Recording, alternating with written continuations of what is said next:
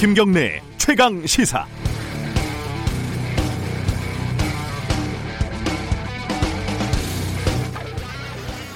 채널 A의 부적절한 취재 행태 그리고 검찰과의 유착 의혹 이에 대한 MBC의 보도 어, 이 사건만큼 아전 인수의 전형적인 모습을 보여주는 사례도 없을 것 같습니다.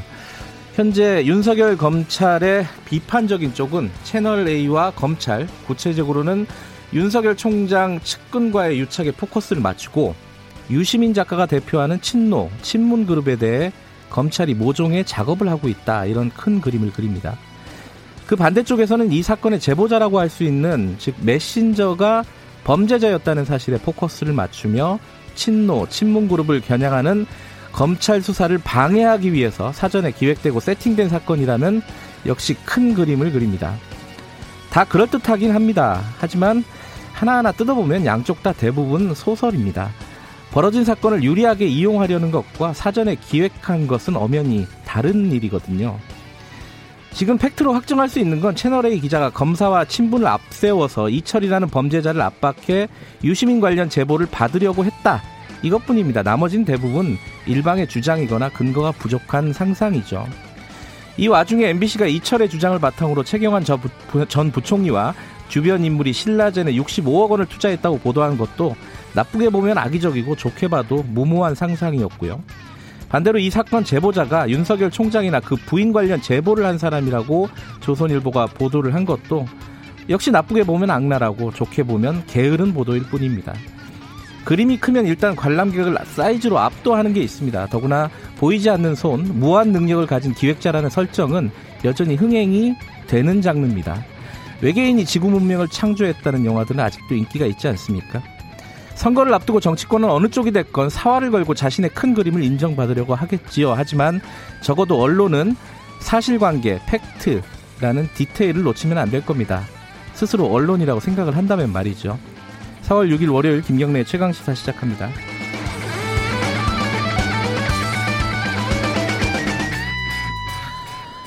김경래 최강 시사는 유튜브도 열려 있습니다. 실시간 방송 보실 수 있고요. 어, 문자 참여는 짧은 문자 50원, 긴 문자 100원 드는 샵 9730입니다.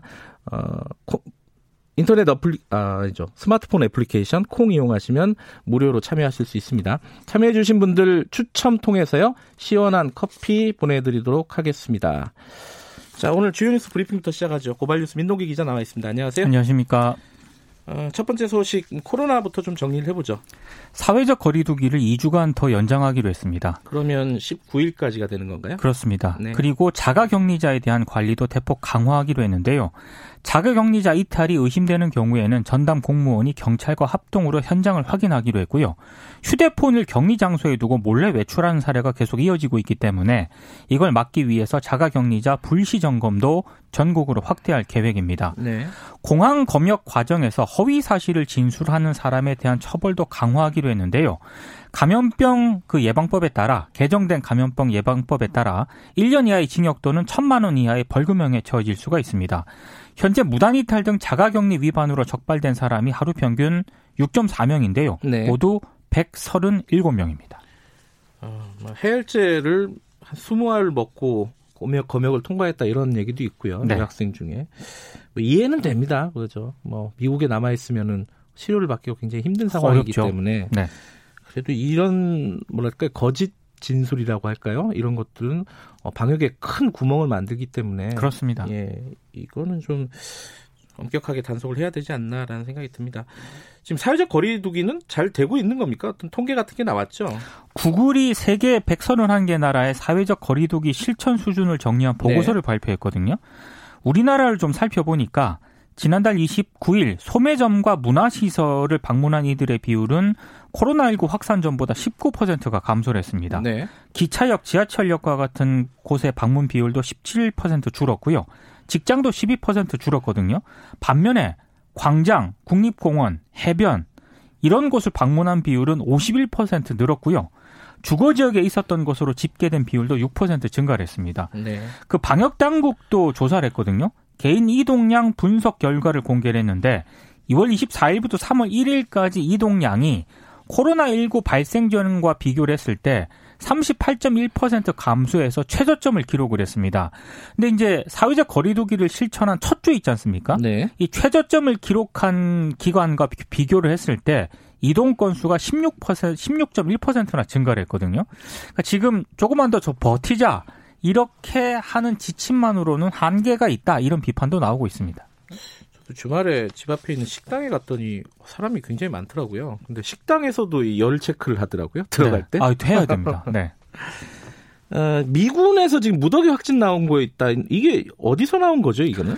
이게 미군 72명이요. 네. 최근 국내 연구소에서 코로나19 확진 판정을 받은 것으로 확인이 됐는데 네. 문제는 주한 미군 쪽에서 이들이 한국에서 주둔하는 미군은 아니다. 이렇게 밝혔을 뿐 감염 경로는 물론이고 근무지조차 알려주지 않고 있다고 합니다. 한국에 있는 주한미군이 아닌데 여기서 왜 그 검사를 받은 거죠? 그러니까 그게 이해가 안 되는 그런 대목인데요. 예. 평택시도요. 캠, 이 캠프 험프리스에 있는 주한미군 사령부에 이들의 신원 등에 대해서 문의를 했는데 네. 주한미군은 아니고 한국 안보에 도움을 주는 군인들이다. 이렇게만 답을 했다고 합니다. 그러니까 지금 여러 가지 추측이 나오고 있거든요. 그러니까 어, 떤 어떻게 해석을 해야 되죠? 지금 상황을? 그러니까 핵 추진 항공모함인 시어도 그 루즈벨트에서 근무하는 승무원일 것이다라는 관측이 음, 나오고 있는데요. 이게 네. 왜 그러냐면 네. 이 루즈벨트함을 이끄는 함장이 지난달 30일 승무원들의 코로나19 감염 가능성을 우려하면서 네. 미 국방부에 지원을 요청하는 사안을 보낸 적이 있습니다. 네. 근데 이게 언론에 공개가 되면서 이 함장이 전격 경질이 됐거든요. 네. 그러니까 지금 루즈벨트의 최근 항로를 살펴보면 남중 국해 등이 포함되어 있습니다. 한국과 굉장히 가깝거든요. 네. 괌에 지금 정박하고 있는 그런 상황인데 155명의 확진자가 나왔기 때문에 루즈벨트 승무원 것이 지 않냐 이런 음. 추정이 나오고 있고요. 네. 오키나와에 있는 괌 미군 기지 승무원일 것이다. 뭐 이런 얘기도 지금 여러 가지로 나오고 있는데 네. 어떤 경우든 주한미군이 한국 바깥에 근무하는 미군 장병들의 검진까지 국내 연구소에 의뢰를 한 것 자체가 대단히 부적절하다라는 그런 비판이 나오고 있고요. 특히 이번에 주한미군이 검진을 의뢰를 하면서 어, 검체 실명 대신 번호만 표기를 했다고 하거든요. 네. 이것도 역시 논란이 좀 제기가 되고 있습니다. 실제로 주한미군, 그러니까 한국에 있는 주한미군 확진자들도 좀 있죠. 지금 누적 확진자가 5일 기준으로요. 네. 모두 19명이거든요. 예. 주한미군이 또 대응 지침을 어기고 부대 밖 술집에서 출입한 장병들에게 강력한 징계를 내렸는데요. 중사 한 명은 봉급이 몰수가 됐고 병사 세 명은 봉급 몰수와 함께 계급이 훈련병으로 강등이 됐습니다. 네. 경제 소식 하나 알아보죠. 그 쌍용차가 다시 좀 생존 위기에 몰렸다. 어, 이거 좀 정리를 한번 해보죠. 그러니까 이 최대 주주가 지금 인도 마힌드라 그룹이거든요. 그렇죠. 예. 지금 최대 주주로서의 지위를 사실상 포기하겠다는 뜻을 밝혔습니다. 2,300억 정도를 원래 자본 확충을 위해서 투입을 하기로 했는데 네. 최근 코로나19 확산 등으로 이 대외 환경이 악화가 되면서 이 계획을 유지하기 어렵다고 밝혔습니다. 그러니까 지금 쌍용차는 2011년 마힌드라가 인수한 지 9년 만에 다시 갈림길에 서게 됐는데요. 이 마힌드라 등의 추가 지원이 없을 경우에 쌍용차의 독자 생존은 쉽지 않은 그런 상황입니다. 지난해 12월 말 기준으로 이 쌍용차가 보유한 현금성 자산이 1,200억 정도인데요. 지난 한 해 급여로 나감 지출만 4,300억 정도 되거든요. 음. 그러니까 지금 3분의 1에도 미치지 못하는 그런 상황인데 여기에다가 올해 만기가 돼서 돌아오는 차입금만 2,540억 정도에 이릅니다. 그러니까 유동성 위기가 불가피한 그런 상황인데요. 일단 새로운 투자자가 등장을 하거나 아니면 주채권은행인 산업은행이 대주주가 되는 방법 이 두 개밖에 없는 그런 상황입니다. 네. 그러니까 지금 후자 같은 경우에는 아, 정부가 직접 개입을 해야 된다는 그런 얘기인데 예, 이걸 가지고 또 논란이 좀 제기가 될 것 같습니다. 그 강남에 삼성 사옥이 있지 않습니까? 네. 그 그쪽에 있는 철탑에 올라가지고 어, 시위를 하고 있는 해고 노동자, 삼성에서 해고된 노동자죠.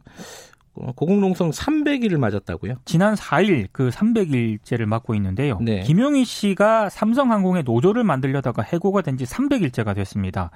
아, 삼성 쪽은 아직 여기에 대해서 확답이 없는 그런 상황인데요. 어, 300일째 되는 날 시민들이 같이 이제 집회를 벌였습니다. 네. 뭐 경북, 경남, 인천, 전국에서 많은 시민들이 상경을 했는데요. 어, 철탑에 올라가서 일부가 또 이 김용희 씨를 만나고 왔거든요. 특히 최규진 인도주의 실천의사 협의 회장이 만나고 내려와서 기자들에게 얘기를 했는데 장기간 고공투쟁으로 내장 기능이 마비가 되고 음. 우측 편마비가 오고 있다. 정신적으로나 육체적으로 지금 당장 무슨 일이 벌어져도 의아하지 않을 정도다. 이렇게 건강 상태를 우려를 하고 있습니다. 이 법적인 문제를 좀 넘어서서 어, 삼성 측의 어떤 결단이나 이런 것들이 좀 필요한 상황인 것 같아요. 그렇습니다. 마지막 소식 하나 좀 정리해 보죠. 고등법원 부장판사 전용 차량 있지 않습니까? 네. 이게 아직 폐지가 안 되고 있는데요. 이게 차관급이죠. 그렇습니다. 예. 세계일보가 더불어민주당 이철희 의원실을 통해서 연구 보고서를 입수했는데 네. 고등법원 부장판사급 전용 차량이 136대인데 네. 지금 재판 업무만 담당하는 부장판사에게 제공되는 전용 차량 이게 한 85대 정도 되거든요. 음흠. 이게 상대적으로 활용도가 낮기 때문에 단계적으로 감축을 하겠다 이런 방안을 밝혔습니다. 지금 이것도 좀 문제가 되고 있는 게요. 올해 그, 그 예산안 가운데 법원 차량 임차료만 30억 정도 되고요. 네. 고등법원 부장판사 등 차관급 전용 차량에게만 한 11억 정도가 책정 예산이 책정이 되어 있거든요. 이게 굳이 필요한가 음흠. 이런 비판이 계속 나오고 있습니다. 어, 검찰도 많이 줄인다 계속 얘기를 하잖아요. 관련 네, 차량. 그렇습니다. 어, 법원은 조금 시간이 걸리네요. 어. 많이 걸리는 것 같습니다. 예, 네. 예. 여기까지 듣죠. 고맙습니다. 고맙습니다. 뉴스브리핑 고발뉴스 민동기 기자였고요. 김경래 최강 시사 듣고 계신 지금 시각은 7시 31분입니다. 최강 시사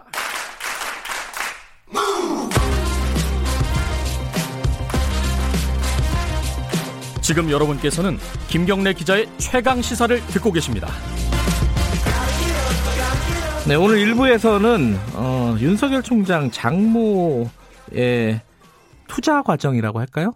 요거를 좀 살펴보겠습니다. 지금 어, 잔고증명서, 은행 잔고증명서를 위조한 혐의로 기소가 됐죠, 장모가. 근데 이 은행 잔고증명서를 위조할 위조했던 게 왜 위조했을까? 그 투자는 도대체 어떤 투자였을까? 얼마나 돈이 되는 투자이길래 이런 위조까지 했을까? 이런 의문이 들 수밖에 없습니다.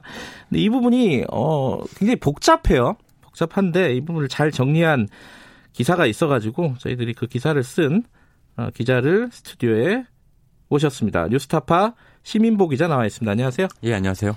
어, 이게 지금 윤석열 장모는 윤석열 총장 장모는 사문서 위조로 기소가 된 거죠? 사문서 위조하고 부동산 실명법 위반 두 가지로 기소가 됐고요. 예. 이 문제의 땅 성남시 도촌동에 있는 땅인데 네. 이걸 사면서 허위 잔고 증명서 348억 원어치를 만들어서 어, 만들어서 이제 위조의 혐의 음. 그 요걸 가지고 계약금 반환 소송에 제출을 했기 때문에 행사의 혐의 음. 뭐 이렇게 기소가 된 상황입니다. 부동산 실명법은 좀 이따가 말씀드리고요. 부동산 실명법도 그 도촌동 땅하고 관련이 예, 있다는 그렇습니다. 거죠? 예. 잠깐만 이거 말고 다른 사건들도 되게 많잖아요, 장모가. 예. 그 그것들은 다 수사를 하고 있는 건가요? 어, 수사 중이죠. 이른바 음. 정대택 씨 사건은 중앙지검에서 의정부지검으로 보냈다가 네. 의정부지검이 다시 중앙지검으로 보낸 상태입니다. 음, 예. 그것들은 좀 기다려봐야 될 것 같고 예. 오늘은 도촌동 땅 투자 사건이라고 이제 일단 이름을 붙이면요. 예. 이게 언제적 투자한 거죠? 언제? 2013년도에 투자를 한 거고요. 예. 2013년 초부터 어, 이 땅을 살려고 계속 노력을 하다가 예. 2014년 말에 이 땅을 사게 되는 거고요. 전체 구도는 이제 동업자 안 씨라는 사람이 나와요. 이번에 네. 같이 기소된 동업자 안 씨가 이런 정보를 굉장히 많이 아는 사람이에요. 부동산. 관련된? 예, 예. 예. 어디 땅이 싸게 나왔다더라. 음. 그 정보를 이제 안 씨가 갖고 오고 최 씨가 돈을 대기로 하고 나중에 수익은 절반으로 나누는 음. 뭐 이런 구도였습니다. 땅이 거, 거기가 예. 어 임야하고 농지하고 막 섞여 있다고 들었어요. 그렇습니다. 여섯 필지인데 임야가 네 개, 농지가 두 개. 예. 그 땅에다 뭘 하려고 다들 그걸 살려고 했던 거예요? 그건 이제 알 수가 없는 영역인데 음, 네. 이 지도를 쭉 보면 네. 바로 옆에 아파트 단지들이 있어요. 그러니까 음. 아파트 단지들이 쭉 지어져 있고 그 경계 바깥에 바로 있는 땅이에요. 네. 그러니까 앞으로 아마 아파트로 개발을 하려고 하지 않을까 이 땅의 음. 소유자들은 그런 생각이 들게 만드는 땅이죠. 예. 규모는 한 어느 정도 됩니까? 땅이? 55만 3천 제곱미터 이렇게 말하면 좀 감이 안 오죠. 어느 정도 큰 거예요? 여의도의 한 8분의 1 정도? 음, 그러니까 여의도 안쪽만 따졌을 때 그러니까 말하자면 예. 뭐 아파트 단지 하나 정도는 들어설 수 있는 충분히 들어서죠. 음, 뭐 그런 규모의 몇, 몇천. 세대 아파트가 들어설 수 있는 정도입니다. 자, 예. 2013년도에 어, 윤석열 총장의 장모 최 씨 그리고 동업자 안 씨가 예. 이 땅을 샀는데 네. 그때 가격이 얼마였어요? 그때 이제 감정가는 네. 170억 원 정도 되는 땅인데 네. 공매로 나와 있는 가격은 40억 200만 원에 삽니다. 예. 어떻게 그렇게 싸게 사죠? 그러니까 이런 땅들이 좀 있는 모양이에요. 이제 음, 그 정보를 안 씨가 알고 있었다는 그런 거죠? 정보를 안 씨가 많이 알고 있는 사람입니다. 음. 예. 자, 일단 둘이서 같이 산 거잖아요, 땅을. 예. 그죠? 40억에 싸게. 예, 그죠? 샀습니다. 싸게 예. 샀는데 그 예. 다음에 굉장히 이상한 일들이 많이 벌어졌다는 거 아닙니까? 그죠? 그렇습니다. 예.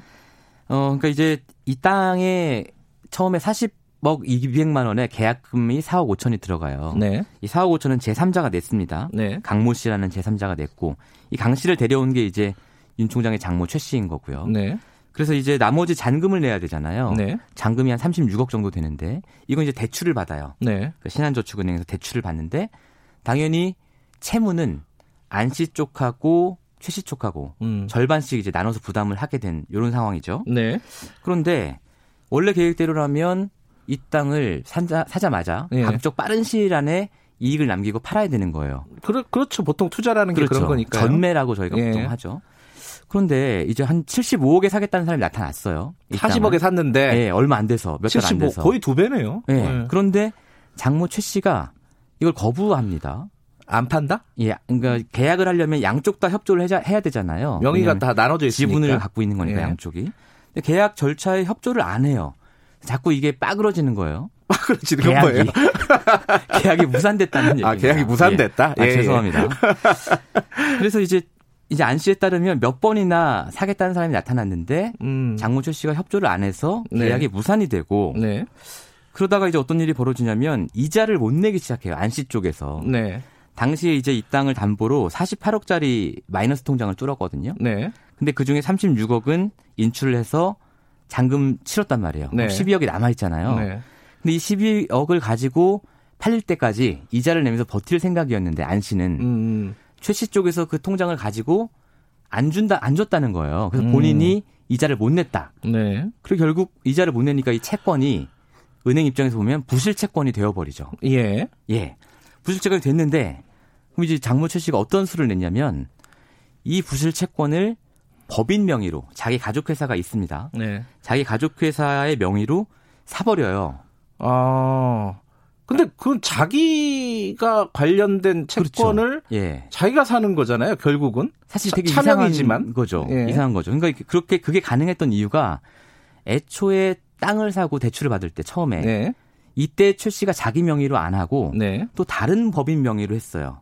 음, 애초에 예. 그렇게 이 부분이 바로 이제 부동산 실명법으로 이번에 기소가 된 부분인데 네. 그렇기 때문에 겉으로 보기에는 처음에 채무를 만 채무를 진 회사와 네. 이 부실 채권을 사들인 회사가 다른 회사가 되는 거죠. 음흠. 실제 실질적인 차주는 똑같이 네. 최 씨지만 예. 이런 상황이었던 겁니다. 예. 자, 그럼 정리를 잠깐 해보죠. 예. 그 부동산 실명법 위반은 요 과정에서 기소가 된 거고 예. 과정에서 벌어진 일이고 네. 그러면은 앞서 얘기했던 기소가 됐던 그 잔고 증명서는 어, 네. 디 어느 순간에 벌어진 거죠? 타임라인에서? 증명서는 예. 이제 처음에 예. 이 땅을 살 때 1차, 2차, 3차 계약 시도가 있었어요. 예. 처음에 이 땅을 사겠다고 하나 다울신터기라는 회사에 찾아갑니다. 네. 계약을 하죠. 그런데 무산이 돼요. 음. 왜냐하면 어 그때도 이제 차명 거래를 하려고 했는데 네. 차명이 동원된 사람, 차명을 빌려준 사람이 아 나 이거 찝찝하니까 안 할래 음. 이렇게 해서 무산이 되거든요. 네. 무산이 되니까 장모 최 씨가 사람들을 데리고 찾아갑니다. 그 은행을 아니, 신탁 회사를 예. 나 이렇게 돈이 많은 사람이니까 계약 연장을 해달라 네. 이런 식으로 해서 한번 사용하고요. 네. 나중에는 이걸 가지고 사인들한테 돈을 빌리죠. 네. 다른 사람들 돈을 빌리는데 활용을 하는데 이 돈을 빌릴 때 책임이 동업자 안 씨에게 있느냐, 장모 최 씨에게 있느냐 음. 이걸로 지금 서로 다투고 있는 거고요. 네. 마지막으로는 1차, 2차 계약 시도에서 몰취된 계약금을 돌려달라고 이제 장모 최 씨가 소송을 걸거든요. 네. 그 소송에 또 요 잔고 증명서를 제출을 해요. 아. 이게 이제 사문서 행사가 되는 겁니다. 그 어찌됐든 네. 자 정리를 하면은 한 70억이 넘는 감정가 70억 원이 넘는 170억 이요. 땅, 아, 죄송합니다. 네, 네. 170억이 넘는 감정가의 땅을 네. 한 40억 들여가지고 싸게 일단 삽니다. 예. 안 씨하고 최 씨하고 예. 둘이 같이 산, 샀는데 나중에 그 채권이 부실화가 돼요. 그 예. 관련돼서 대출한 것이. 예. 근데 그 부실화된 책임은 최 씨에게 있다 라고 안 씨는 지금 주장을 하고 있는 거고요. 그렇습니다. 안 씨의 어, 주장입니다. 비싸게 팔 수 있었는데 네. 계속 안 팔고 버텼다는 거예요. 예. 이- 그게 첫 번째 이상한 겁니다. 그죠? 예. 팔수 있는데 안 팔고 버텼다 일단은. 예. 그 와중에 그 부실화된 채권을 자기가 스스로 또 인수를 해요. 그렇습니다. 근데 그럴 때안 예. 씨는 가만히 있을지 않을 거 아니에요. 네. 근데 안 씨는 예. 어, 최 장모 최 씨하고 이 투자건으로만 엮여 있는 게 아니고 여러 투자건으로 엮여 있었거든요. 네.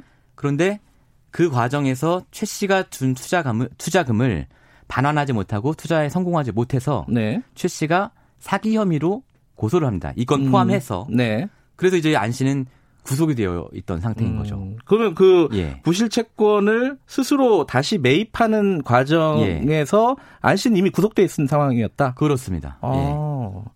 자, 그러면은 예. 부실 채권을 샀어요, 스스로. 근데 그 다음엔 또 어떻게 되는 거예요? 산 이유가 뭐냐면 예. 자기가 이제 채권자가 돼야 예. 이, 거를 여기에 대한 권리가 생기잖아요. 예. 안씨 지분에 대한. 예. 자기가 채권자가 돼서 안씨 지분에 대해서 강제 경매를 신청을 해요. 예. 그 다음에 강제 경매가 계속 유찰이 되죠. 왜냐하면 예. 이게 지분이니까. 예. 본인이 이걸 삽니다. 이제 낙찰을 받아서 삽니다. 예. 그렇게 해서 원래 절반 지분은 자기 거였죠. 네. 나머지 절반 지분은 이 채권을 매입해서 경매를 통해서 가져오게 되는 거예요. 예. 그리고 본인이 갖고 있던 지분은 누구한테 주냐면 파냐면 어 애초에 이제 아까 제가 강 씨라고 얘기를 했잖아요. 네. 그 계약금을 낸 사람 네. 이 사람 회사에 팔아요 또 이렇게 손바꿈을 하는 거죠. 아, 크로스로. 복 잡하네요, 일단. 예. 그러니까 자, 다시 한번 정리해 봅시다. 예. 자, 땅을 샀는데 예. 그 땅을 비싸게 팔 기회가 있었어요. 예. 근데 있었는데 일부러 안 팔았어요. 그렇습니다. 지금 안 씨의 주장에 따르면 예. 그러다 보니까 채권이 부실화가 됐고 이자를 못 내서 그 채권을 다시 매입을 해요. 이- 자기 회사가 예, 예, 가족 그최 회사가. 씨 측에서 예. 예. 매입을 한 다음에 그거를 경매를 붙인다는 거예요. 그렇습니다. 그 절반 지분만 예. 그러니까 상대방 동업자의 지분만 경매를 붙인다. 예. 그걸 자기가 낙찰을 받았다. 자기가 또 낙찰을 받아요. 예, 그렇습니다.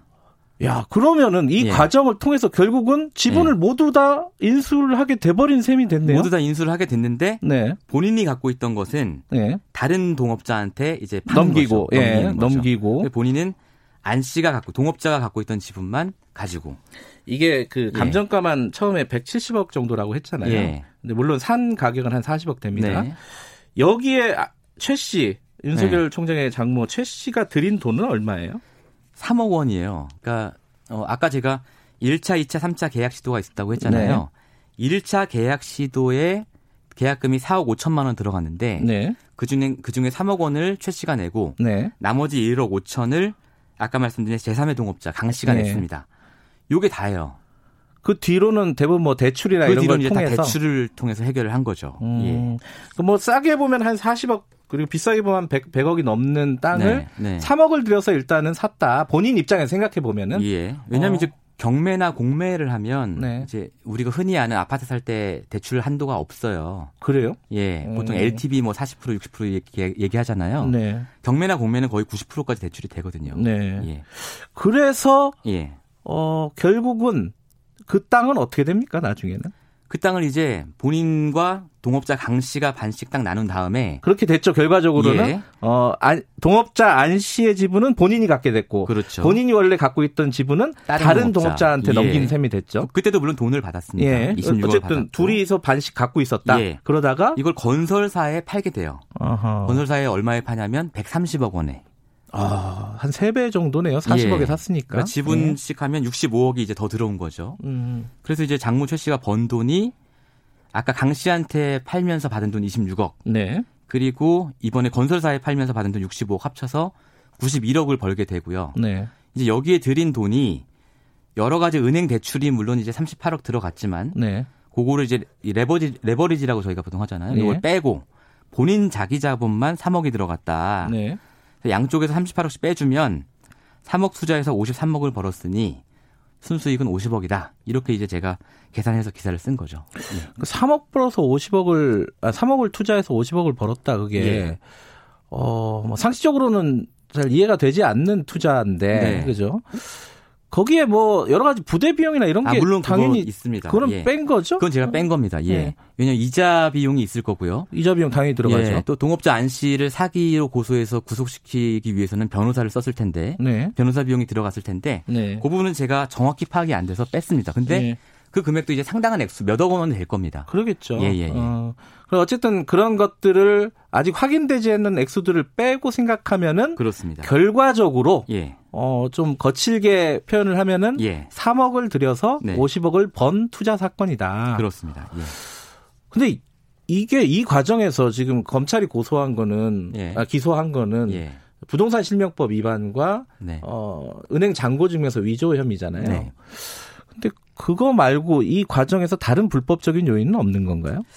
좀 듣, 듣기만 해도 좀 이상한 투자이긴 이상하죠. 한데. 일단 예. 제가 처음에 의심했던 것은 저축은행이 네. 저축은행 입장에서 아니 동일한 차주인데 이 대출을 이제 바꿔준 바꿔준 거 네.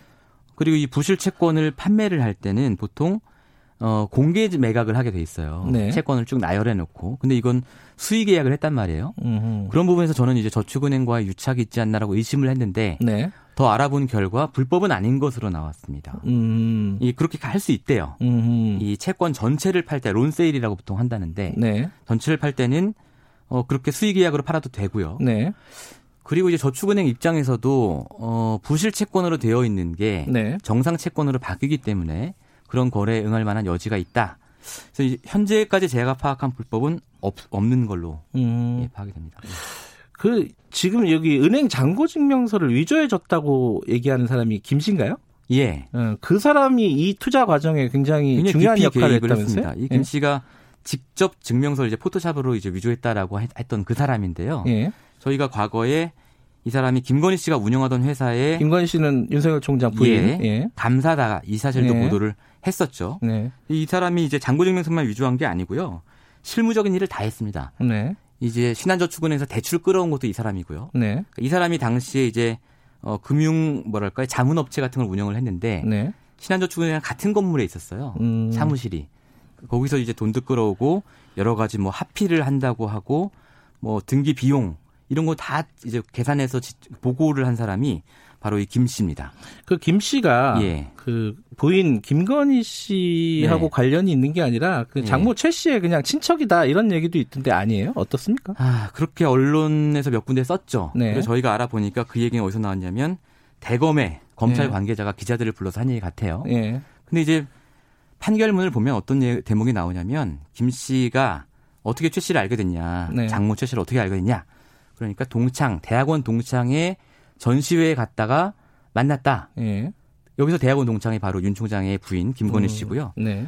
어, 혹시 친인척 아니냐 네. 이렇게도 물어봐요. 그랬더니 아니 그건 아니고 그냥 어르신들끼리 얘기할 때 편하게 내 조카야 조카 뻘이야 음. 라고 얘기한 걸 안 씨가 잘못 이해한 것 같다 라고 얘기를 하는데 그 얘기를 가지고 이제 검찰에서는 아, 최 씨의 먼 친인척이다 라고 주장을 하는 거고요. 네. 이건 이제 사실이 아닌 거죠. 예. 아, 마지막으로 이 그 장모 최 씨의 투자 여러 가지 투자를 보면은 좀 패턴이 읽힌다 이렇게 해석하는 사람이 있어요. 예. 뭐 동업자가 예. 구속이 된다거나 예. 이런 것들은 좀 무리한 해석일까요? 어떻게 보십니까? 쭉 취재를 해보면. 그러니까 이제 장모 최 씨가 아주 투자를 뭐 여러 건에 했을 네. 텐데요. 저희가 그 중에 아는 것은 한 세네 건 정도밖에 안 되죠. 네. 그렇기 때문에 그 패턴을 일반화시킬 수는 없지만 네. 그 세네 건에선 비슷한 패턴이 나타나는 건 사실이에요. 음. 그러니까 이제 음 보통은 장모가 돈을 대기로 하고 네. 동업자가 정보를 대기로 한 다음에 사업을 하는데 예. 수익을 반분하기로 하고 사업을 하는데 그 사업이 성공할 때쯤 되면 장모가 이제 문제 제기를 하면서 이 돈 못 준다라고 음. 하면서 이제 분쟁이 일어나고 분쟁이 일어나는 과정에서 고소를 하면 상대방만 구속이 되고 음. 그래서 이제 남은 수익은 장모가 차지하게 되고 이런 패턴이 보이는 건 사실인데 네. 그것이 이제 장모 최 씨가 항상 법을 지키기 때문인지 네. 상대방이 항상 법을 어기기 때문인지 네. 아니면 최 씨의 배경 때문인지 네. 이 부분은 이제 저희가 확인하지 못했습니다. 예. 어, 윤석열 총장이나 부인 김건희 씨 관련된 보도를 신보 기자 꾸준히 하고 있지 않습니까? 예. 관련된 제보를 요번에 채널A 제보자 그 예. 사람이 했다라고 조선일보 썼어요. 예. 거기에 대해서 한 말씀 듣고 마무리하죠. 아, 저희가 그 이른바 저희가 제보자 X라고 명명한 분인데 네. 그분의 제보를 받아서 진행한 건은 작년에 했던 죄수화 검사 10부작이고요. 네. 윤석열 총장이나 그 부인 김건희 씨 혹은 장모 최 씨에 네. 대한 일체 보도는 그분의 제보와는 아무 관계가 없음을 이 자리를 빌어서 밝히겠습니다. 여기까지 듣죠. 고맙습니다. 고맙습니다. 유스타파 시민보 기자였습니다.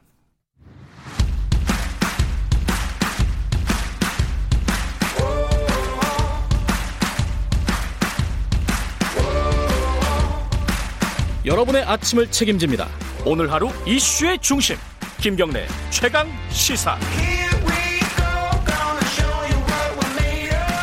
네, 최강 스포츠 KBS 스포츠 취재부 박주미 기자 나와 있습니다. 안녕하세요. 네, 안녕하세요. 스포츠 취재부는 어, 개점 휴업 상태 아니에요? 저희 일부는 보도국에 파견 나와서 네, 코로나 19 긴급 여기 특보하는데 파견 아. 나와서 업무를 지원하고 있고요. 네. 스포츠가 뭐 경기는 열리지 않지만 그 음. 코로나 19에 따른 지원책 이런 것들을 좀 발표하느라 음. 여러 실무 회의를 하거든요. 음. 그래서 각 종목 단체 그런 것들을 취재하러 다니고 있습니다. 뭐 요새 경기는 열리지 않지만 여러 네. 가지 재밌는 얘기들도 좀 있습니다. 네. 어, 그런 얘기 하나 해보죠. 그 페널티킥 관련된 기록들이 공개가 됐다고요? 네. 그 축구가 개막이 지연되고 있잖아요. 네. 그래서 한국 프로 축구 연맹이 무료한 팬들을 위해서 축구 팬들을 위해서 여러 가지 기록들을 좀 정리해서 발표하고 있는데 네. 어제는 페널티킥 관련해서 재밌는 기록들을 좀 정리해서 발표를 했어요. 네. 1983년에 출범한 K리그에서 페널티킥 성공률이 과연 얼마나 되느냐 네. 이런 거를 정리했는데 페널티킥이라고 하면 사실 키커와 골키퍼의 이, 이 서로 속고 속이는 그렇죠. 이런 긴장감 높죠. 긴장감이 예. 높고 그래서 보는 사람들은 굉장히 재밌지만은 서로 선수들에게는 아 정말 피하고 싶은 순간이다 이렇게도 볼 수 있는데 네. 그래서 11m 러시안 룰렛이라고도 표현하기도 하고요. 네. 이런 페널티킥 상황에서 100%의 성공률을 보인 선수가 있다는 게 프로축구 역사에서 확인이 됐거든요. 누구예요? 노상래 선수입니다. 100%요? 네, 전남과 포항에서 뛰었던 선수거든요. 네. 노상래 선수가 보니까는 통산 28차례 페널티킥을 시도했는데 네. 모두 득점으로 연결했어요. 음. 페널티킥이라는 게 사실 선수들이 다 넣을 수 있는 건 아니거든요. 네. 세계적인 선수들도 이 페널티킥 때문에 잔혹사에 시달렸던 선수들이 그렇죠. 있었어요. 데이비드 베컴 같은 경우도 있었고 네. 손흥민 선수도 한때는 대표팀에서 페널티킥을 차고 싶지 않아 했었어요. 평가전에서도 중요한 순간에 네. 해결사 역할을 해야 되는데 그러지 못한 순간들이 많아서서 근데 노상래 선수 같은 경우는 100%의 성공률을 보였다고 하니까 대단한 제일 잘 막은 선수는 누구예요? 어, 골키퍼 중에서는 지금 현재 FA 서울에서도 골키퍼를 맡고 있는 유상훈 선수거든요. 아. 이 선수가 2011년에 프로에 데뷔했는데 네. 53%에 넘는 선방률을 과시하고 있습니다. 반 이상 막아버렸다? 그렇죠. 허, 대단하네. 15차례 네. PK 상황을 맞았는데 8차례를 막아냈습니다. 네. 반면 보니까 김병지 선수 우리 국가대표 예. 유명한 수문장 예. 선수잖아요. 보니까는 이 선수는 22번이나 더 많이 횟수는 많은데 음, 확률로 보면은 확률로 보면 네. 23%의 선방률을 불과했어요. 자, 코비 브라이언트가 명예의 전당에 헌액이 됐다고요? 네, 어제 명예의 전당 선발위원회가 이제 2020년 음. 클래스 명예의 전당 헌액 멤버를 발표했는데요. 당연히 NBA 슈퍼스타 코비 브라이언트가 명예의 전당 멤버에 올랐습니다. 여기까지만 듣죠. 고맙습니다. 네, 감사합니다. 박주비 기자였고요. 1부 여기까지고요. 잠시 후 2부 8시에 돌아옵니다.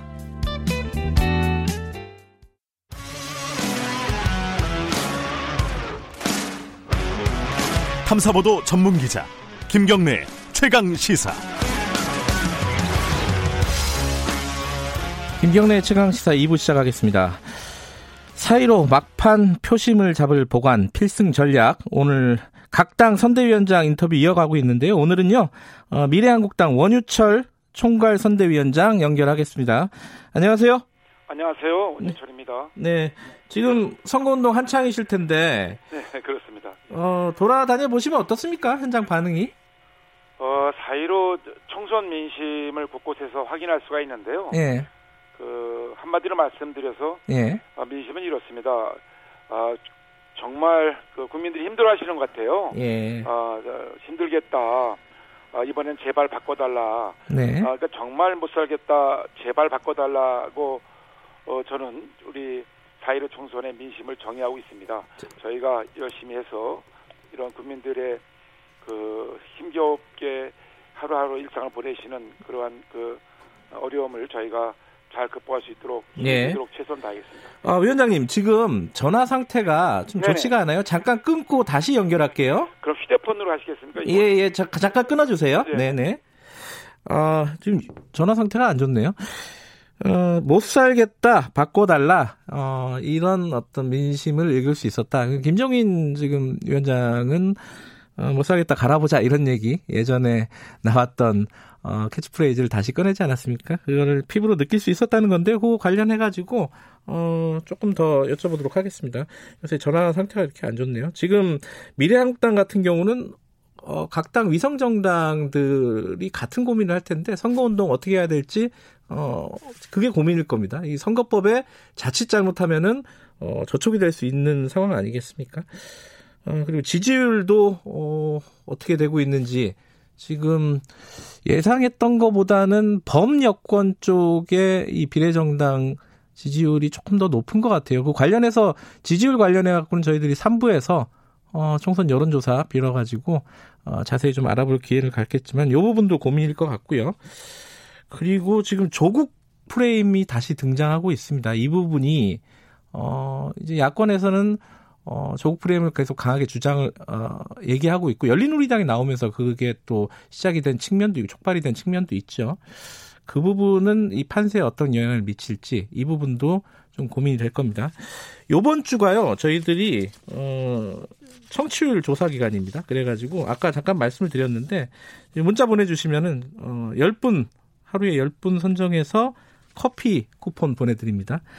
어, 짧은 문자는 50원이고요. 긴 문자는 100원입니다. 샵 9730으로 보내주시고요. 스마트폰 애플리케이션 콩 이용하시면은 어, 무료로 참여하실 수 있습니다. 어, 10분 선정해가지고 커피 쿠폰 보내드리니까 어, 많이들 참여해 주시고요.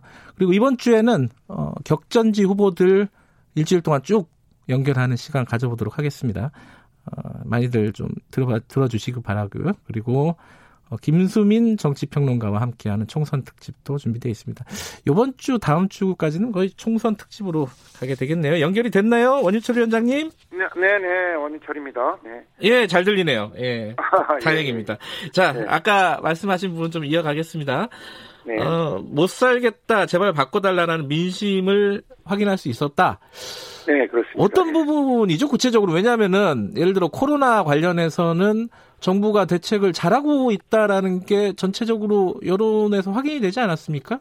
어떤 부분에서 좀 불만을 갖고 있는 거죠? 어, 코로나 어, 사태로 인해서 네, 어, 정부가 지금 나름대로 노력하고 있습니다만 네, 네, 사실은 이 민주당과 문재인 정부가 초기 대응에 실패했던 겁니다. 음, 왜냐하면 네. 이런 비판을 하지 않을 수 없는 것이요. 네, 어, 1월 달에 이제 이 코로나 바이러스 이 우한 폐렴 사태가 완전 이제 시작됐는데요. 네, 그때 이 우리 그 미래통합당과 미래한국당의 그 전신인 자유한국당에서 네, 이미 1월 29일 날 당에서 어 입장을 냅니다. 네, 무슨 입장이냐면 그 코로나 발생 지역을 경유한 모든 외국인에 대해서 입국을 정지하거나 금지를 네. 해야 된다. 네, 이렇게 네. 주장을 합니다. 1월 말이죠. 네, 그리고 어 다음 날 바로 1월 30일 날 법안을 두 제출합니다. 우리 당에서요. 네, 그 당시 법안이 이제 검역법하고 감염법인데요. 네, 이 검역법은 뭐냐면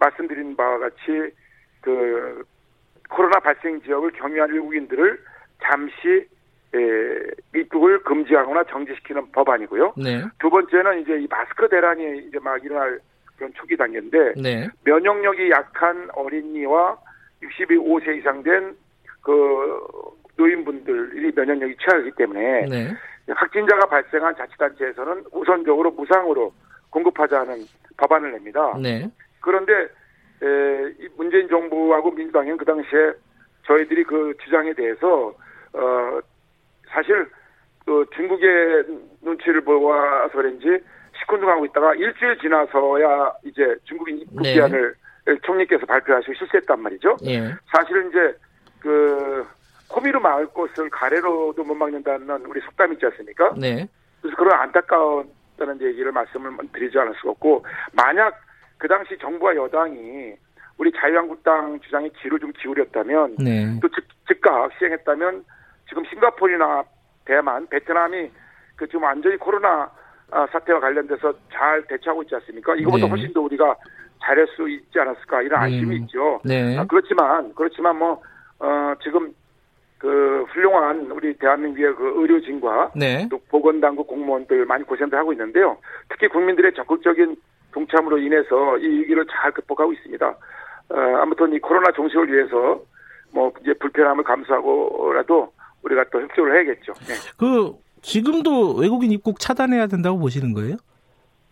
아니 이미 이제 상황이 늦어버렸어요. 아, 상황이 예. 늦어버렸고 예, 어 지금 이미 본물처럼 터져버렸죠. 네, 초기에 저희가 잘 대응했더라면 어 당시 중국에서 그 우한이나 허베이성에서 이제 우한 폐렴 이 네. 코로나 바이러스가 어 창궐하기 시작할 때 예, 북한이나 몽골이나 홍콩 이런 데는 아예 국경을 폐쇄해 버렸어요. 음. 국경을 폐쇄했는데 그래서 이제 그런 여러 가지 대응을 해나갔지 않습니까? 네. 우리는 이제 우리 국민들은 뭐 국민들까지 못 오게 하는 건 아니었고요. 네. 외국인에 한해서 어, 입국을 정지하거나 금지시키자고 했던 거죠. 네. 예. 근데 지금 말씀하신 부분이 이제 초기 대응에 실패했다 이런 부분도 있을 것 같긴 한데 최근에 그 여론 에, 뭐죠 해외 외신이나 이런 걸 보면은 한국을 코로나 방역의 모범 사례로 이렇게 뽑는 외신들이 굉장히 많지 않습니까? 이 부분은 어떻게 보세요? 예. 아까도 말씀드린 바와 같이 예. 우리보다 잘하는 나라는 보도가 안 되고 있어요. 지금 아. 아. 까 대만이나 싱가포르나 베트남 같은 데는 예. 거의 그 뭐 저 이 코로나 바이러스로 인해서 사망자가 거의 안 나타나고 있습니다. 네. 예. 잘 관리가 되고 있고요. 예. 다만 이제 뭐 우리도 우리 훌륭한 의료진하고 네. 국민들의 적극적인 동참으로 잘 지금 그나마 아, 막아내고 있는 거죠. 예, 알겠습니다. 저, 저 지지율 관련해서 좀 여쭤볼게요. 지금 미래한국당 지지율만 보면요. 범여권이라고 할까요? 어, 더불어 시민당, 그리고, 어, 저기, 뭐냐, 어, 열린 민주당, 아, 이름들이 다 헷갈- 헷갈리네요. 열린 민주당, 그리고, 뭐, 정의당까지 포함할 수도 있을 것 같기도 하고요. 자, 다 합하면은, 어, 미래 한국당보다 꽤 높습니다. 이 부분 어떻게 보세요? 예, 지금 이제 한국갤럽에서 네. 여론조사를 발표했는데요. 네. 최근에요. 네. 3일날. 음, 예상 득표율을 보면 우리 미래한국당이 31%고요. 예. 가장 높죠. 네. 그다음에 더불어시민당이 26%로 그 뒤를 이어가고 있고요. 네. 정의당이 15%, 네. 열린민주당이 12% 이런 순입니다. 네. 그래서 이제 최근에 뭐 다시 여론조사에 있어서도 우리 미래한국당이 비례정당 중에서 가장 높은 지지율로 조사되고 있는데요. 네. 어, 문제는 예, 말씀하신 대로 범여권 비례정당들이 합산하면 네. 저희가 뒤지고 있어요. 예.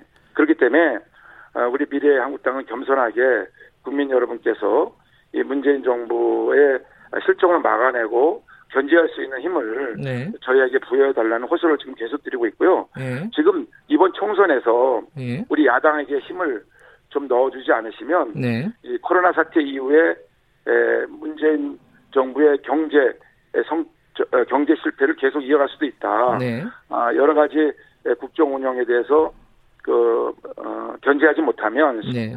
어, 굉장히 어려운 국면에 접어들 수 있다라고 호소하고 있습니다. 예. 예. 근데 지금 말씀해 주신 여론조사 한국 갤럽 거라고요. 네, 그렇습니다. 예. 그거 그 조사 항목 다 말씀해 주셔야 되는데 어 지금 혹시 예상 득표 율에서 말씀드립니다. 아니 아니요. 그 뭐 표본 오차라든가 뭐 이런 부분들 조사 방식이라든가 이런 거 말씀해 주셔야 되는데 아 지금 모르시면 저희들이 홈피, 홈페이지에 공개 네네, 다 선거 관련에 다 있으니까. 예, 공지를 하도록 하겠습니다. 네네. 네네. 그런데 그 지금 미- 미래통합당, 그 모정당이라고 할 수 있지 않습니까? 미래통합당의 지지율이 전부 미래한국당으로 연결되지는 않는 것 같아요. 좀 누수가 있는 것 같습니다. 이 부분은 어떻게 보세요? 어, 이 미래통합당과 미래한국당은 예. 사실 형제 정당입니다. 그렇죠. 네. 네, 사실 그 저희들이 그 한 몸으로 선거 를 치러야 되는데 네. 부득이 작년 연말에 네. 이 준연동제 비례제라는 정말 좀 개의한 선거법으로 인해서 국민들의 네. 혼란을 지금 느끼고 계시고요. 네. 이상 가족에 대해서 선거 치르고 있는데요. 네. 서로 시너지를 만들고 어, 선거 운동을 하, 하고 있습니다. 네. 어, 그래서 어, 미래통합당의 지지가 미래한국당으로 이어지고요. 예. 또 미래한국당의 지지가 어, 미래통합당으로 이어질 수 있도록 예. 저희가 정책 연대 또 공동 캠페인을 통해서 지금 어, 선거 운동에 임하고 있다는 말씀드립니다. 지금 주말에 보니까요. 김종인 위원장이 어, 통- 미래통합당이요. 미래통합당 네네. 김종인 위원장이 조국을 살릴 거냐, 대한민국 경제를 살릴 거냐 이렇게 얘기를 하기도 했고요. 어, 황교안 대표도 어, 이, 이, 좀 표현이 좀 과하긴 하지만 조국 종자들을 막아내고 총선에 나온 사람들을 다 떨어뜨려야 된다. 이게 어, 지금 조국 프레임을 좀 전면적으로 앞세우는 이유를 좀 여쭤봐도 될까요? 예, 그 문재인 정부가 내세운 그 가치가 공정과 정의가 아니겠습니까? 네. 예, 공정과 정의로 상징되는 이 문재인 에, 정권이 조국 사태로 완전히 무너져 내렸다고 저희는 보고 있는 거죠. 네. 그래서 어, 이번 총선을 통해서 지금 민생과 경제에는 이미 엉망이 되었고요. 네. 외교 외교 안보도 구멍이 뚫려 있습니다. 네. 아, 뭐 아시는 바와 같이 경제적인 측면에서도 보면 소득 주도 성장이라는 경제 정책이 결국 어, 실험만 많이 늘어나 버렸고요. 네. 또 어, 외교 안보 측면에서도 북핵 문제를 해결했다고 나선 이 정부가 사실 북핵 문제는 1mm도 해결하지 못하지 않았습니까? 오히려 음. 북한의 핵과 미사일만 고도화시켜 버렸죠. 네. 또 사회 정의 공정 가치를 구현하겠다는 이 문재인 정부 조국 사태로 인해서 네. 대한민국 두동강을 내, 내버렸어요. 예. 그래서 우리 에, 미래한국당에서는 이번 어, 15대 아니 20, 21대 4.15 총선에서 어, 반드시 국민과 함께 승리해서 바로 잡겠다. 네. 그 중에서도 가장 큰 것은 이제 젊은이들의 가슴에 큰 대못을 받게 한 네. 이 조국 사태와 관련돼서 어, 우리가 다시 한번 국민들에게 에, 이 대한민국이 제대로 설 수 있도록 저희들에게 에, 힘을 모아달라라는 호소를 하고 있는 거죠. 음. 또 관련된 얘기일 수는 있는데요. 그 열린민주당 같은 경우에 뭐 선명한 민주당 뭐 이런 정도의 포지션을 지금 가지고 있지 않습니까? 그래서 지지율이 꽤 높아요. 이 이제 비례대표를 어차피 경쟁하는 입장에서 열린민주당은 어떻게 보고 계십니까 지금 상황을? 이제 열린민주당은 어, 본인들께서 네. 그 창당을 하면서 아예 그 조국 수호 정당이라고 밝히지 않았습니까? 그 구성원도 그렇고요. 예, 미래 한국당의 비례대표 어, 후보 구성원들이나 네. 또 열린민주당의 비례대표 후보 구성원들 을 이제 공보가 다 공보 책자가 어, 선거 공보 책자가 다 음, 가정마다 배달되었는데요. 네. 그 후보들을 면면히 비교해 보시면 네. 어, 우리 미래한국당의 후보들이 예, 정말 이 대한민국의 새로운 미래를 만들어낼 수 있는 어, 능력을 갖춘 훌륭한 분들이라고 판단하실 겁니다. 열린민주당은 창당 자체가 무슨 대한민국을 위해서 일하겠다는 것이 아니라 네. 아, 조국 수호를 하겠다고 아유 대놓고 하는 아, 정당이라고 저는 아, 평가하고 있습니다. 네. 몇 가지 최근에 불거진 어, 사건들에 대해서 좀 여쭤보겠습니다. 먼저 그 황교안 대표 같은 경우에요. 엠번방 관련해 가지고 좀 어, 부적절한 발언을 했다라는 비판이 있습니다. 예컨대 뭐 호기심 때문에 들어온 사람들은 처벌이 좀 달라져야 된다. 이런 부분에 대한 입장은 어떠십니까?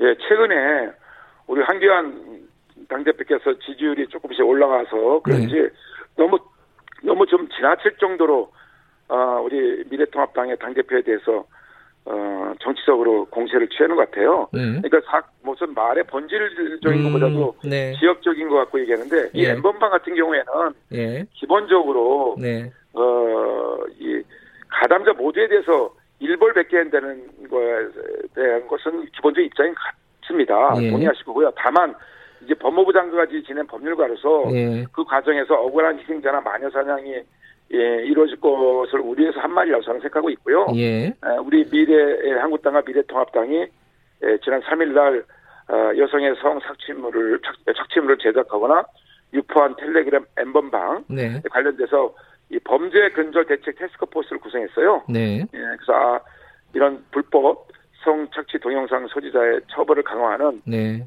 엠번방 방지법을 지금 마련했다는 말씀드립니다. 예, 그러니까 그게 그런 것 같아요. 그게 말씀하신 대로 법률적인 얘기인 건 사실인데 좀 공감 능력이 부족한 거 아니냐. 지금 그런 얘기를 할 때인가. 뭐 이런 비판일 수도 있을 것 같아요. 어떻게 보세요? 네, 그러니까 그 어떤 그 전체적인 네. 그 어, 말의 메시지의 본질보다도 네. 그 지역적인 말꼬리 잡기가 좀 지나칠 때가 많이 있어요. 음. 예, 근데 아무튼 이 황교안 대표께서 후보께서 네. 어, 이미 그 설명을 충분히 했으니까 그걸로 네. 좀 가름하도록 하겠습니다. 알겠습니다. 지난주가 4월 3일 4.3이었습니다. 어, 네. 지금 미래한국당 관련된 건데요. 7번 정경희 비례대표 후보 있지 않습니까? 네네. 그 정 후보께서 집필한 책에 4.3을 어, 좌익 폭동, 공산주의 세력 무장 반란 이렇게 주장을 했다고 지금 4.3 유족하고 관련된 단체들이 반발을 하고 있지 않습니까? 여기에 대해서는 어떻게 어떤 입장으로 좀 정리를 하셨습니까? 어, 정경희 후보께서는 이제 그 서양 사학과 네. 아, 에서 어, 박사 이 부분에 박사를 받았고요. 국사 편찬위원을 지내실 만큼 이제 한국사에 깊은 지식을 갖고 있는 분이에요. 네네. 그 학자적인 소신을 표현한 것이 좀 왜곡된 거로 보여지고 있고요. 예. 어, 논란이 되었던 그 정 후보가 집필한 책에 의하면 네네. 그 4.3 사건을 일으킨 사람은 아, 남로당 제주도 제주도 당이고요. 예. 이들이 일으킨 폭동을 국가가 진압하는 과정에서 애꿎은 제주도민이 피해를 본 것이라는 취지로 기소되어 있습니다. 음. 예, 그래서 예, 이 정경희 후보 께서는 어, 본인이 이, 그 집필한 그 책에 대해서 좀 왜곡되는 부분이 있다라고 어, 저에게 설명을 해주셨습니다. 필요하시다면 직접 네. 한번 나중에 에, 그 부르셔서 인터뷰를 한번 해주시는 게 어떨까 싶습니다. 예, 예. 예 알겠습니다. 어, 그러니까 본인의 본 뜻이 왜곡됐다 지금 이런 말씀이신 건가요? 아니 왜곡됐다는 게 아니라 제가 지금 예. 말씀드린 데 그대로입니다. 예, 집필한 어. 책에 대해서 소개 말씀을 드렸습니다. 어, 거기서 지도부는 뭐 어떤 입장을 갖고 계신 건가요? 지도부는 지금 정경희 후보님의 설명과 네. 그 입장을 들었죠, 충분히. 예. 음, 충분히 듣고 예. 이해한다 이런 뜻인가요? 네. 그러니까 정 후보님 생각을 받아들인다 이런 뜻인가요? 아니, 지도부의 입장하고 네. 정경희 네. 후보의 입장하고 예. 역사관이나 세계관이 같을 수는 없지 않습니까? 예. 예. 예, 같이 같이 같이 하는 부분도 있고 달리 예. 할수 있는 부분이 있는데 예. 이것은 당론으로 결정된 건 아니니까요. 예. 예. 예, 예. 컨대뭐 이제 그 후보 정경희 후보에게 뭐 경고를 한다거나 뭐 아니 그런 거 아니죠. 중요한 거는 예. 그 억울하게 시상당인 다양한 네. 네. 제주도민들을 앞으로 어떻게 우리가 추모하고 다시는 그런 불행한 일들이 음. 재발되지 않도록 하는 것이 네. 중요하지 않겠습니까? 예. 우리 미래한국당은 그렇게 노력할 생각입니다. 알겠습니다. 자 선대위원장으로서 이번에 어, 지금 뭐 지지율이 계속 변하고 있긴 하지만은 어, 몇 석 정도 목표로 하고 계십니까? 미래한국당은? 어 저희 미래한국당은 사실 뭐 정당의 입장에서는 다, 다다익선이죠. 네. 다다익선인데 네. 에, 최소한 네. 이번 그4.15 총선에서 네. 어, 문재인 정부를 견제할 수 있는 힘을 네. 국민들께서 좀 어, 저희에게 네. 만들어 달라라는 호소를 드리고 있고요.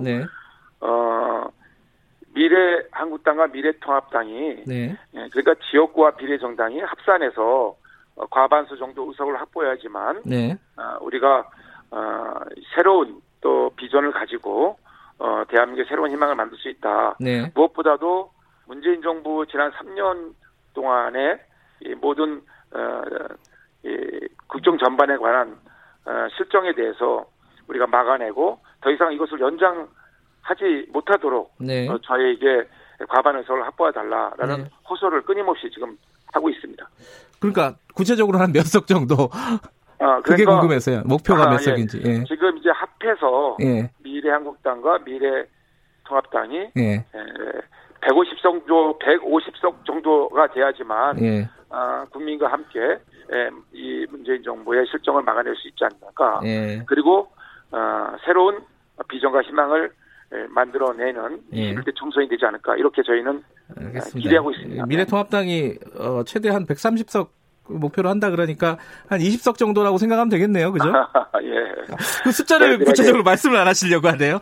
예, 예. 지금 저희들이 구체적인 예. 어, 숫자보다도 네, 아까도 네. 말씀드리지만은 뭐 많은 의석을 확보해 주시면 감사하죠. 알겠습니다. 예, 예. 예, 여기까지 듣도록 하겠습니다. 고맙습니다. 한 가지만 말씀드릴 예, 예. 있어요. 예, 아까 뭐 휴대폰으로 전하는 거잖아요. 예, 예. 짧게 좀 말씀해 예, 예. 주세요. 어, 이제 국민들께서 4.15 총선에서는 이제 사상 유례 없는 준연동형 비례제라는 그 투표를 선거제도를 가지고 투표하지 않, 겠습니까 예. 4월 15일 투표용지를 두 장 받으실 텐데요. 네. 한 장은 지역구 투표, 또 한 장은 비례정당에 투표하는 예. 그런 용지입니다.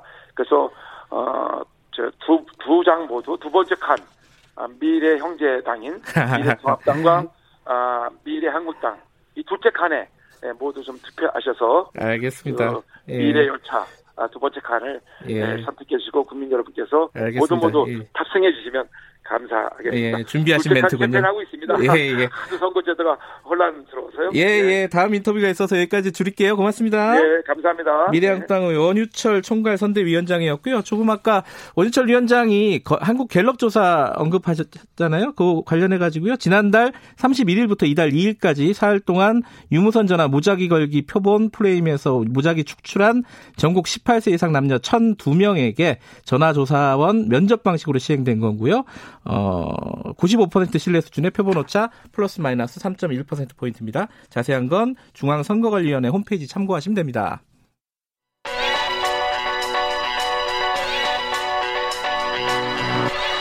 최강 시사 최한수의 눈. 네, 최한수의 눈, 최한수 경북대 경제통상학부 교수님 연결합니다. 안녕하세요. 예, 안녕하세요. 코로나 19 총선 막 이래가지고 사실 중요한 현안들 그냥 넘어가는 경우 많습니다. 오늘 그 중에 하나를 꼭 얘기하고 싶으신 부분이 있다고 해서 저희들이 얘기를 하려고요. 두산중공업 예. 문제. 어, 예, 예. 이게 두산중공업이 두산그룹 전체를 지금 위기로 가, 만들고 있다. 이런 얘기도 있는데 어느 정도입니까, 상황이? 예, 일단은 그 공정위 자료를 갖고 말씀을 드리면 네. 이제 공정위 자료는 연결 재무제표가 아니라 별도 재무제표라고 네. 두산중공업 자체의 그 사업 성과, 경영 상황을 보여주는 자료인데요. 지난 10년간 아, 두산 중공업의 누적 적자가 한 1조 2,500억쯤 돼요. 음. 예, 그래서 그게 2009년 이후 그러니까 문재인 정부 들어서기 전에 17년까지가 한 5,440억쯤 되고요. 네. 그다음에 문재인 정부 들어선 다음에 한 7,100억 정도 예. 적자를 봤죠. 예.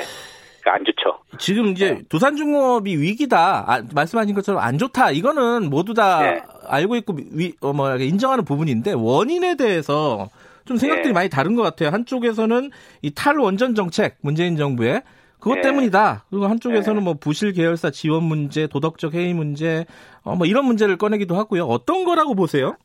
예, 원래 그 집안이 잘 안 될 때는 안 되는 이유는 여러 가지가 있잖아요. 그렇죠. 예. 일단은 뭐 그 두산 중공업의 주력 사업 자체가 일종의 하향 산업이에요. 그러니까 뭐냐면 석탄 발전에 상당히 많이 매출액이 한 70%를 의존하고 있는데 네. 아시겠지만 전 세계적으로 에너지 정책이 변화하고 있잖아요. 네. 그래서 이제 이거에 대한 대응이 좀 늦었다는 게 시장의 판단인 것 같아요. 근데 네. 이거는 사실 우리만 그런 건 아니고 네. 글로벌 이제 석탄 발전에 의존하고 있는 글로벌 음. 기업들은 다 공통적으로 겪고 있는 현상이거든요. 예컨대 네. 뭐 지멘스나 지 이런 데서 다 전통 에너지 부분을 축소하고 재생 에너지 부분을 확대하고 있는 중이기 때문에요. 네. 이건 우리만 그런 건 아니고요. 음. 어, 그 다음에 이제 두 번째는 계열사 지원인데요. 네. 그러니까 아시겠지만 이제 두산그룹의 주력 그러니까 중핵 기업이 이제 두산중공업이고 네. 구체적으로는 그 계열사 중에 이제 두산건설 얼마 전에 상장 폐지된 네. 두산건설이 있어요. 네. 그래서 이제 두산건설이 사실 한 2000년대 초반부터 별로 성과가 안 좋았는데 네. 그 두산 중공업을 비롯한 주력 계열사들이 지금까지 지원해준 금액이 한 1조 5천억쯤 되고요. 네. 어, 시장에서 이제 두산건설의 위기가 있을 때마다 아, 아, 두산중공업이 지원할 거라는 인식이 있어요. 네. 실제로 그 두산중공업 어, 그 CEO께서 직원들한테 이제 메일도 보내고 그러셨다고 네. 하는데, 그리고 이제 이 두 가지 요인이 복합적으로 작용해서 네. 지금 이제 두산중공업의 뭐 영업 상황, 경, 어, 뭐 산업, 사업 실적 이런 걸 음. 반영하는 거죠. 보여주는 거죠. 네. 근데 지금 어, 산업은행하고 수출입은행이 긴급 운영자금 지원하기로 했잖아요. 1조 원 정도 된다고 하는데. 예. 이렇게 이제 뭐 지원이라든가 이런 부분들은 나오는데 자구안 어, 네. 이런 것들은 아직 뭐 구체적이지가 않은 것 같아요. 뭐 급여 반납 이런 것들도 되게 늦게 나왔고요. 네. 이런 부분들은 뭐 좀 어, 어떻게 보십니까? 어, 일단은 그 1조 원인데 이제 오늘 기사 보니까 다 6천억 추가로 지원해 주겠다고 하더라고요. 예, 예. 그래서 1조 1조, 1조 6천억 원인데요. 네.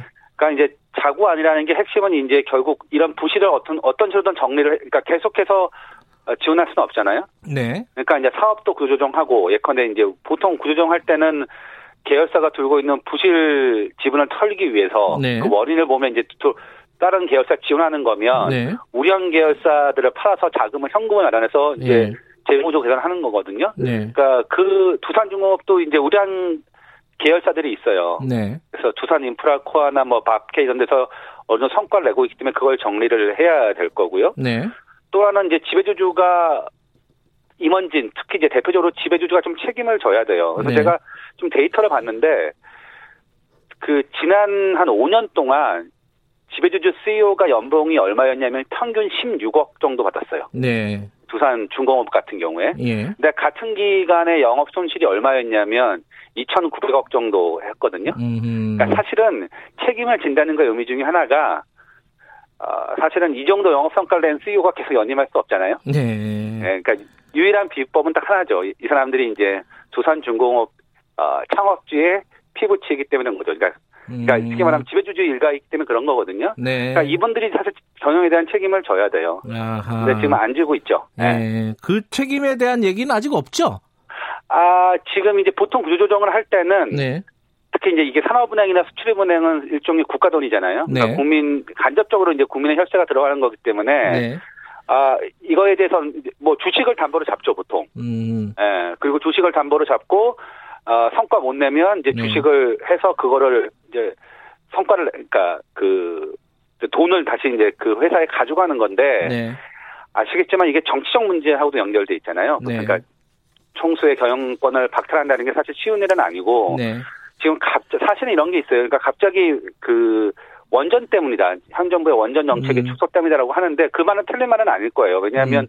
들어오던 돈이 원전이 계속 사업이 진행돼서 사업이 잘 되면 좋겠지만 네. 그래서 돈이 들어오면 좋겠지만 그리고 그건 피해가 있겠지만 네. 원전 산업 분야가 두산중공업 매출의 한 15% 정도 수준이에요. 음. 그러니까 나머지 부분은 사실은 다른 걸 통해서 받는 거거든요. 네. 그러니까 아까 석탄 발전을 통해서. 예. 근데 이거에 대해서 모두 이제 어, 정부 탓이라고 하는 건 일종의 의도가 있는 거죠. 일종의 예. 이게 언론 플레이인데요. 알겠습니다. 예. 이 얘기는 뭐 진행 상황 보면서 한번 더 다뤄야겠네요. 고맙습니다. 네. 최한수 교수였고요. 1부, 2부 여기까지고요. 잠시 후 3부에서 뵙겠습니다. 해당 지역국에서는 일부 해당 지역 방송 보내드립니다.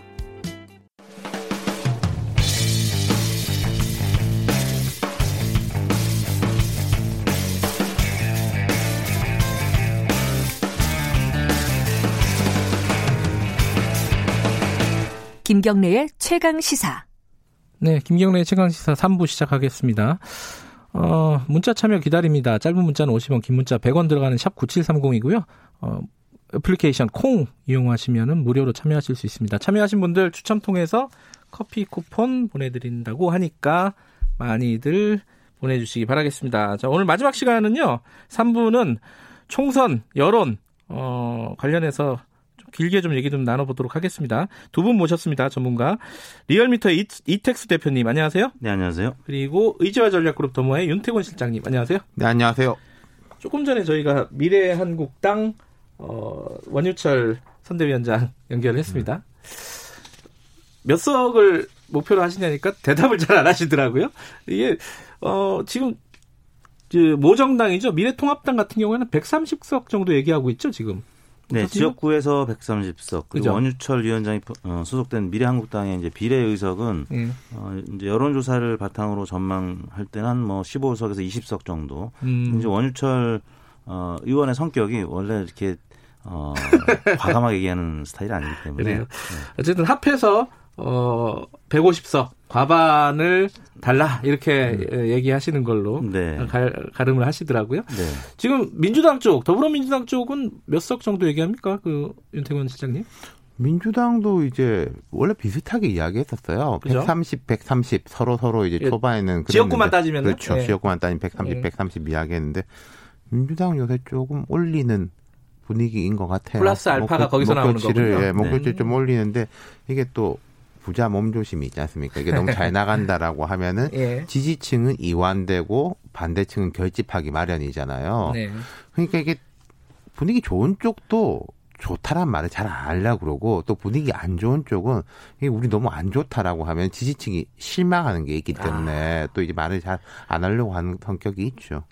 그럼 아까 말씀하신 대로 지금 대략적으로 나오는 지지율로 보면은 어, 비례정당은 미래한국당이 15에서 20 정도로 대략 네. 볼수 있다. 그렇습니다. 그러면 이쪽은 어, 여권 쪽은 어떻습니까? 지금 상황이? 이성정당이 두 개잖아요. 그렇게 어. 볼수 있죠. 예. 예, 그, 뭐, 효자냐 아니냐 뭐 이런 얘기가 있는데 일단은 뭐 두 개인 거는 부인할 수 없는 예. 사실이고 어, 더불어 시민당이 시민당, 뭐 대략 한 예. 15석에서 20석 사이일 것 같고요. 비슷하네요. 그러면은 네. 그 미래한국당하고 열린민주당이 최근 이제 약진하고 있는데 지금 지지율대로라면 한뭐 7석 안팎인데 음. 열린민주당이 올라가면 더불어시민당은 의석이 좀 줄어들 가능성이 있기 때문에 제로성 게임이라고 하는데요. 예. 뭐 여하튼 어, 지역구에서는 민주당이 조금 앞서는 분위기인 것이 지금 원래 총선은 어, 중간 평가적인 성격이 있기 그렇죠. 때문에 예. 예, 여당이 좀 좋은 성적을 거둔 적이 많지는 않습니다. 근데 네. 이번 이제 코로나 전국이기 때문에 사실 문재인 대통령 지지도 최근 들어서 좀 하락선을 보이다가 어, 코로나 때문에 반등한 거잖아요. 네. 어, 4년 전에 박근혜 대통령의 딱 이맘때 지지율이 예, 긍정평가 39%, 부정평가 한 56%. 지금 음. 문재인 대통령하고 완전히 반대였었어요. 어. 뭐 당시에는 기억하시겠습니다만 공천 파동이 워낙 극심했기 때문에 유승민 의원 고사작전 또 옥새 파동 뭐 이런 어, 당 내부 사정이 있었고요. 또 남북 이산 가족 어, 상봉이 중단되는 또 일도 있어서 박근혜 대통령의 지지율이 낮았기 때문에 네.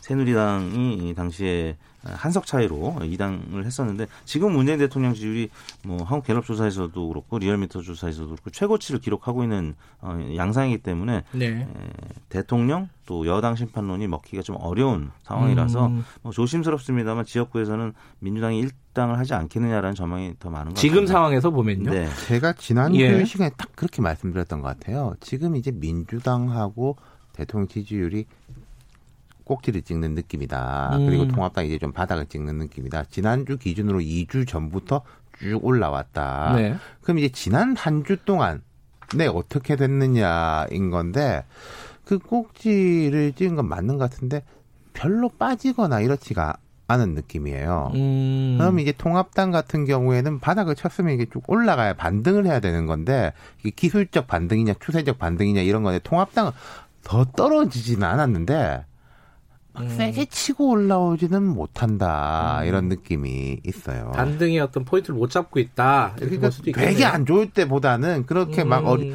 그 좌충우돌 하고 이제 우왕좌왕하고 그런 느낌은 조금 벗어났는데 안정적이긴 한데 네. 그 안정이 치고 올라오는 음흠. 느낌은 아니라는 거죠. 그 가장 큰 원인이 저는 긴급 재난 지원금이라고 보는데요. 그래요? 음. 황교안 대표가 이제 오늘 1인당 50만 원씩 다 지급하자 네. 이런 쪽으로 방향을 선회했는데 그동안은 사실 국가 빚이기 때문에 좀 어, 소극적인 입장을 나타냈던 것이. 미래통합당의 스탠스였었습니다. 근데 예. 예, 지금 지난주에 문재인 대통령 지지율이 혹은 민주당 지지율이 정점을 치고 좀 떨어지지 않을까라는 예상하는 분들이 많이 있었는데 워낙 오- 높았었으니까 근데 긴급 재난 지원 금 어 물론 이제 소득 하위로 70%로 예. 이제 정해졌지만 아무튼 70%면 대상이 상당히 많은 거죠. 네. 어, 그럼에도 불구하고 이제 에, 지지율이 뭐 오르는 상황에서 황교안 대표가 할 수 있는 것들은 네. 남은 30% 유권자들의 불만 이 부분들을 음. 좀 어, 감안을 하고 얘기한 것 같은데 아무튼 지난 주에는 뭐 코로나 이제 확진 환자도 감소한 음. 부분도 있지만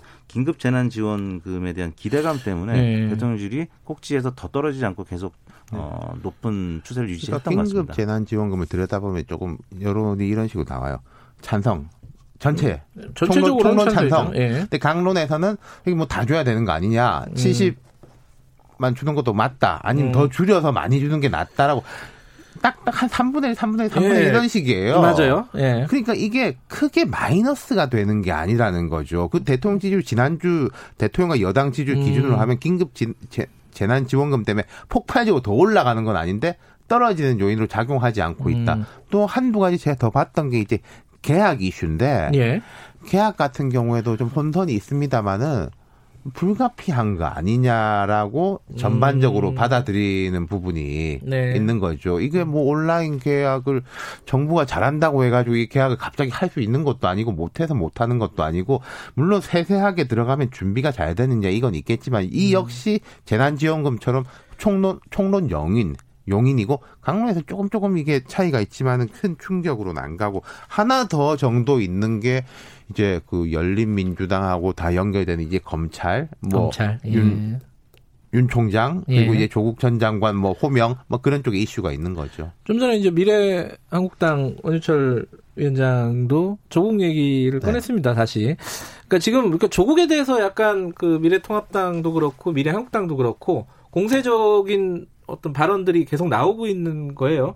그러니까 마지막에 변수를 그 미래통합당과 미래한국당 그쪽으로 보고 있는 거 아니냐 이렇게 볼 수도 있는 거 아니에요? 어떻게 보세요? 사실 마땅한 공격 포인트가 네. 음, 안 보이는 거죠. 그래서 어, 열린민주당의 지지율이 지금 최근 들어서 올라가면서 검찰을 음. 때리니까 아, 조국 전 장관을 소환할 수밖에 없었고 네.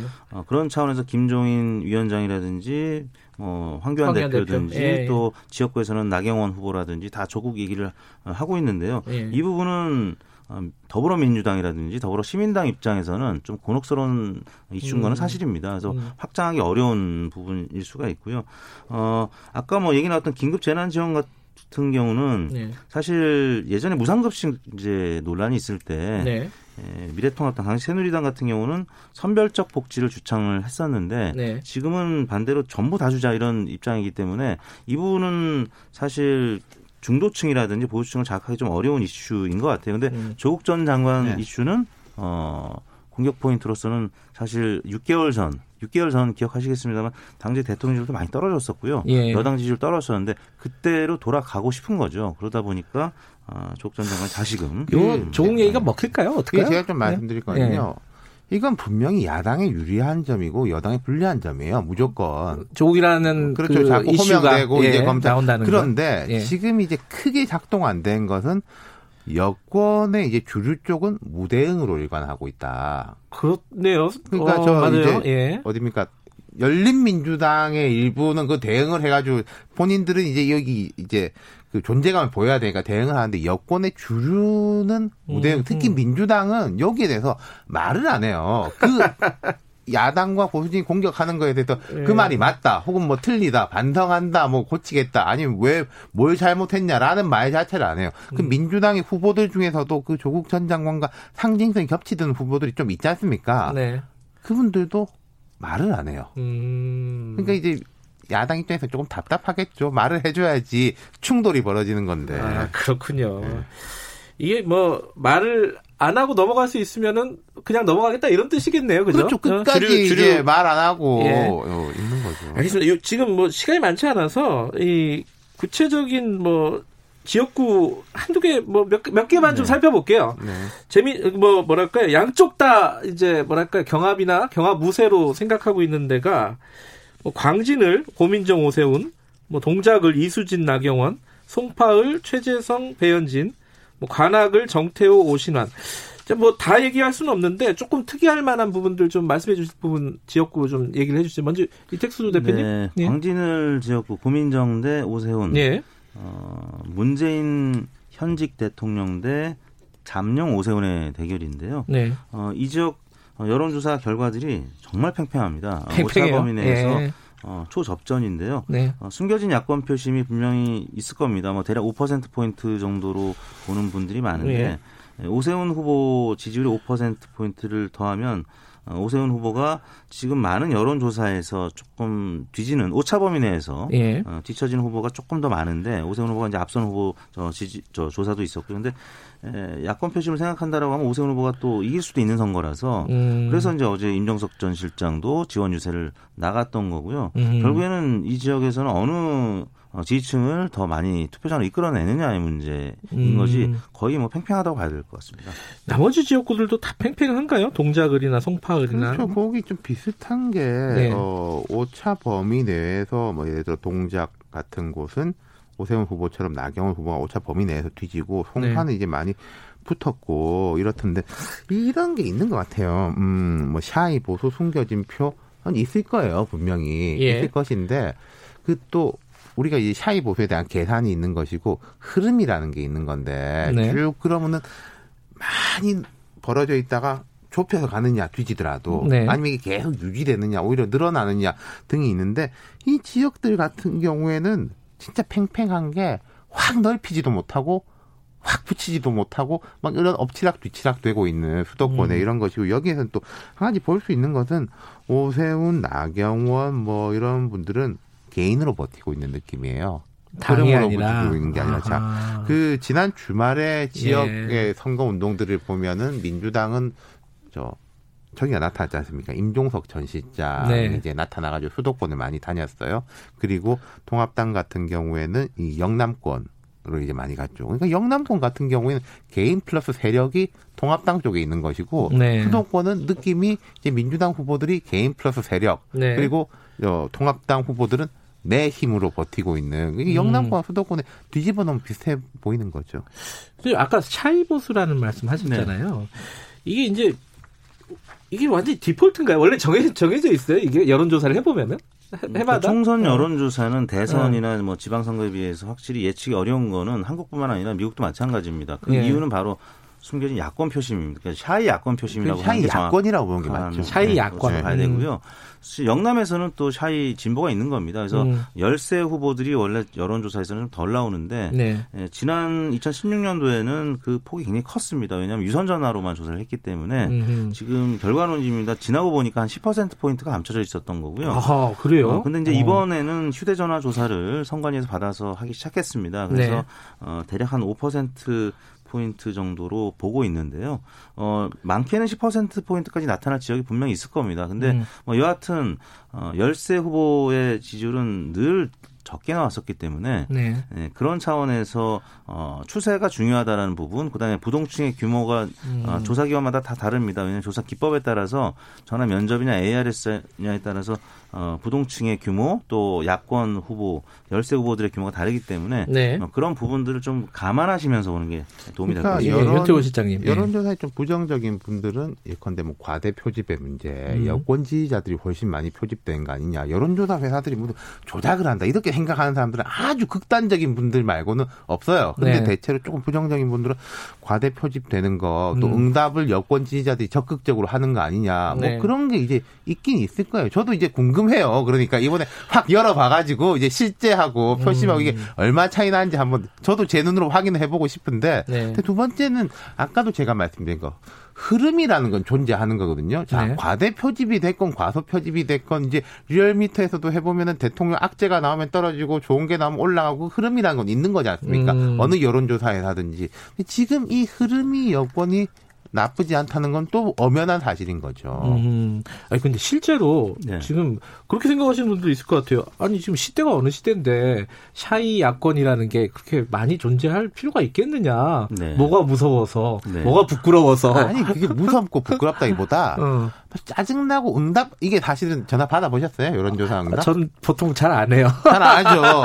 이게 되게 길어요, 사실. 한참 듣고 있고, 눌러야 되는 숫자도 되게 많고, 예를 들어서 받자마자, 뭐, 1당입니까, 2당입니까가 아니고, 뭐, 몇 살이십니까, 어느 동네 삽니까? 이거, 그러니까, 거기에 대한 적극성의 문제겠죠. 지금은 두려움의 문제라기보다는요. 음, 그렇군요. 그 여론조사 할 때 이제 전화 네. 면접에서 부동층이 더 많이 나오는 거는 네. 어, 말로 이제 응답을 해야 되는 경우. 네. 왜냐하면 열세 후보를 지지한다는 거는 아무래도 우세 후보를 지지한다는 음, 얘기보다 조금 음, 음. 위축되는 위축되는 게거 이게 있죠. 근데 ARS 조사 같은 경우는 부동층이 좀 적게 잡히는 게 그거는 말하는 게 아니라 누르는 거기 때문에 주변에 에, 자기의 의사를 어, 노출시키지 않는 그런 부분이 있기 때문인 것이죠. 예. 근데 지금 어, 또 한 가지 변수 중에 하나가 이 무소속으로 출마한 사람들 있지 않습니까? 네. 어, 경선에서 탈락하거나 아니면 컷오프 되거나 뭐 이랬던 사람들이 무소속으로 출마하는 케이스들이 어느 정도로 변수가 될 것인가. 뭐 대표적으로 뭐 홍준표 전 대표 같은 경우 도 있고요. 이게 어떤 변수 전체적으로 변수가 될 만한 수준으로 보세요? 지금 이게 개별 개별로 보면 변수인데 지금 한가 분명하게 해둘 것은 제 전에도 말씀드린 것 같은데 무소속들이 지금 어떤 세력이나 흐름을 만들고 있지는 못해요. 음. 분절적인 것이지 네. 같은 깃발로 뭐 우리가 연대해 있다. 이거는 여쪽도 마찬가지고 야쪽도 마찬가지고 그런 식은 아닙니다. 음. 다 돌아간다. 라고 이야기하는 거지 제3세력을 만들겠다. 이런 쪽은 없으니까 그게 이제 선거 전반의 흐름을 미치는 건 아니라는 거죠. 음. 이택수 예, 대표님. 예. 2008년 총선 때 이제 MB 정권 때 친박 아, 의원들이 이제 거의 숙- 숙청에 가깝다시피 했을 때는 친박 무소속 연대라고 그러니까 친박 그렇죠. 신당도 예. 있었지만 무소속 연대가 이제 에, 어, 결집을 해서 그때는 실제 무소속 후보들이 많이 당선이 됐습니다. 근데 이제 이번 같은 경우는 지금 양당의 대결 구도가 워낙 지금 강하기 때문에 네. 그래서 이제 뭐 일부 홍준표 혹은 또 민병도 이런 다선 의원들은 네. 어, 강세를 나타내고 있는 편이고요. 네. 나머지 무소속 후보들은 어, 예전에 비하면 조금 그 지지율의 강도가 높지는 않은 것 같아요. 그래요. 네. 음. 그런데 이제 아무튼 민병두 후보 또 홍준표 후보는 관심의 대상이 되고 있죠. 같은 동대문 음. 출신인데 어, 지금 다른 지역에 나, 나가서 무소속으로 싸우고 있는데 네. 어, 최근 지지율을 보면 두 후보는 어, 조금 약, 약세에서 이제 조금 약진을 해서 어느 정도 어, 각자의 소속돼 있는 정당 후보와 좀 대등한 그런 대결 구도를 음. 펼치고 있는 것 같습니다. 조금 네. 나눠 보면은 민명도 후보는 이제 서울인 것이고 민주당이 또 강세인 곳인데 동대문을 예. 예. 홍준표, 김태호 이런 분들은 사실 선거 시작하기 전에는 좀 많이 앞서가지 않겠냐. 이렇게 봤어요. 네. 이제 영남권이고 또 여기는 상대당한테 넘어가느냐의 문제가 아니라 네. 뭐 홍준표, 김태호 이분들은 되면은 들어갈 것이고 공천받은 후보들의 지명도는 확실히 떨어지거든요. 예. 근데 각축전이에요. 음. 이게 조금 의외예요. 그러니까. 음, 아, 그 부분이 의외로 보시는군요. 음. 저, 그 얘기 좀 해볼게요. 그, 정의당하고 국민의당. 네. 예컨대 정의당 같은 경우는 상당히 좀, 뭐랄까요. 분위기가 안 좋았어요, 사실. 바닥을 친 느낌이죠. 예. 정의당은. 네. 그런데 최근에 나오는 걸 보면은, 또 비례대표 어디 찍을 거냐 보면은, 또 꽤 선전하는 느낌도 있고요. 어떤 흐름은 어떻게 보세요, 이택수 대표님? 음, 비례대표는 조금 이제 회복하는 음, 음. 모양새를 나타내고 있습니다. 그래서 10% 안팎의 지지율로 네. 어, 많이 올라갔죠.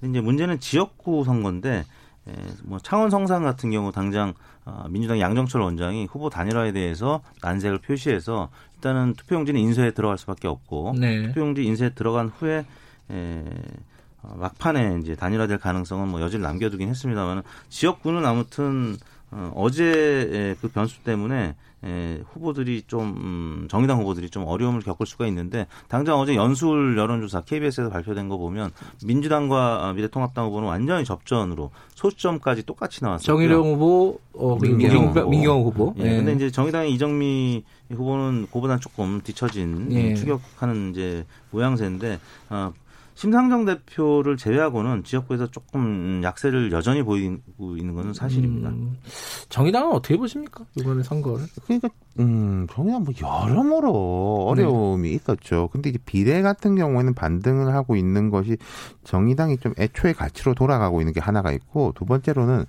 저 민주당 계열 계열이라고 하면 안 되죠. 뭐 범여 이렇게 그 정당이 두 개가 있는데 예. 열린민주당은 어찌됐건 논쟁적이잖아요. 네. 존재감 뿜뿜인데 네. 더불어시민당은 사실 이제 뭐 잡음도 많고 이렇게 급조됐다 보니까 뭐 활동을 잘 못해요. 음. 그러니까 정의당까지 이렇게 눈이 가는 범민주개혁 유권자라고 음. 한다면은 그쪽에서 정의당으로 눈이 가는 게 있는 것이고 또 정의당이라는 정당은 내가 지지하지 않더라도 이 당은 어느 정도로 해서 있어야 되는 거 아니냐라는 쪽에 가는 거 그게 어떻게 보면은 여권이 조금 여유를 가지는 거 아닌가 이런 느낌이 아하. 오히려. 예. 아하, 전체적으로. 예. 마음이 급하면은 끝까지 눈이 안 갈 건데. 네. 예. 열린민주당은 상승세 가 계속 될까요? 어떻게 보십니까? 예측을. 이건 뭐 새로 나온 선거법이라서 예측이 될란가 모르겠습니다. 이 부분은. 아니 그것도 제가 이제 뭐 공격 아니면 수비라고 방향 두 가지로 한번 말씀드려 볼게요. 이제 여권이 전반적으로 여유가 생기면 열린 민주당으로 이렇게 좀 가는 것도 별로 부담스럽지 않아 음. 하는 게 이제 첫 번째 네. 방향인 것이고 예. 두 번째로 하면은 열린민주당이 일정 부분 이상으로 올라가면은 이게 앞으로 좀 부담될 수도 있다. 음. 아까 제가 말씀드린 조국 이슈 같은 것에 대해서 열린민주당이 너무 강하게 나오는 것을 범여권의 지지자들이 이건 열린민주당의 당이 어느 정도 있는 건 괜찮은데 일정 수준 이상으로 올라가는 건 좀 곤란하다고 볼 수도 있는 음. 거죠. 아, 아까 그 얘기 빼- 빼먹었습니다. 국민의당 지금 어, 안철수 대표가 마라톤 계속 하고 있잖아요. 네. 이 국민의당 지지율은 지금 어떤 흐름을 보이고 있습니까, 이택수 어, 대표님? 지난주에는 반등했습니다. 음. 어, 미래통합당 또 미래한국당 지지율이 지난주에는 소폭 하락했거든요. 네. 어, 공천 후유증이 여전히 있고 또 황교안 대표의 여러 구설이 있었기 때문에 네. 예, 당 지지율은 좀 빠졌는데 미래통합당, 미래한국당 지지율이 빠지면 어, 사실 갈 데가 없잖아요. 국민의당밖에 없죠. 나머지는 다 범진보 계열의 정당이기 때문에 네. 거기다 안철수 전 대표가 아, 마라톤 음, 그 전국 일주를 하면서 예. 어, 꽤 주목을 정당. 많이 받고 있습니다. 예. 네, 그래서 어, 계속 또 현 정부에 대한 비판의 목소리를 내고 있는데 네. 예, 지금 어, 미래통합당, 미래한국당에 실망한 일부 계층들은 어, 국민의당으로 지금 일부 가고 있는데 예, 국민의당 같은 경우 과거에도 그랬지만 실제 여론조사보다 조금 더 나왔던 네. 것은 사실입니다. 아? 그래서 음. 어, 국민의당 입장에서는 어, 내심 음, 비례 의석을 어, 생각보다는 많이 기대할 수도 있을 것 저는 같습니다. 민주당에서 실망한 사람도 좀 갈 것 같다는 생각도 있고 네. 이 국민의당 이런 느낌이에요. 자, 우리가 객관식이잖아요. 네. 사지선다예요. 네. 아니, 그럼 1, 2번이 있고 그다음 정의당이 3번이라고 가정했을 때 국민의당도 4번 안에 들어와 있는 당이에요. 아하. 문화의 선택지에서 음. 순서지만은 그럼 양쪽에 대한 실망감 이 있을 때는 받을 수 있는 그릇은 받쳐놓고 있다. 그러니까 국민의당은 저는 국민의당 자체 무엇보다는 네. 양당에 대한 실망감이 어느 정도로 올라가느냐에 네. 달려 있을 것 같아요. 지난 총선 때도 그랬죠. 네. 그랬군요.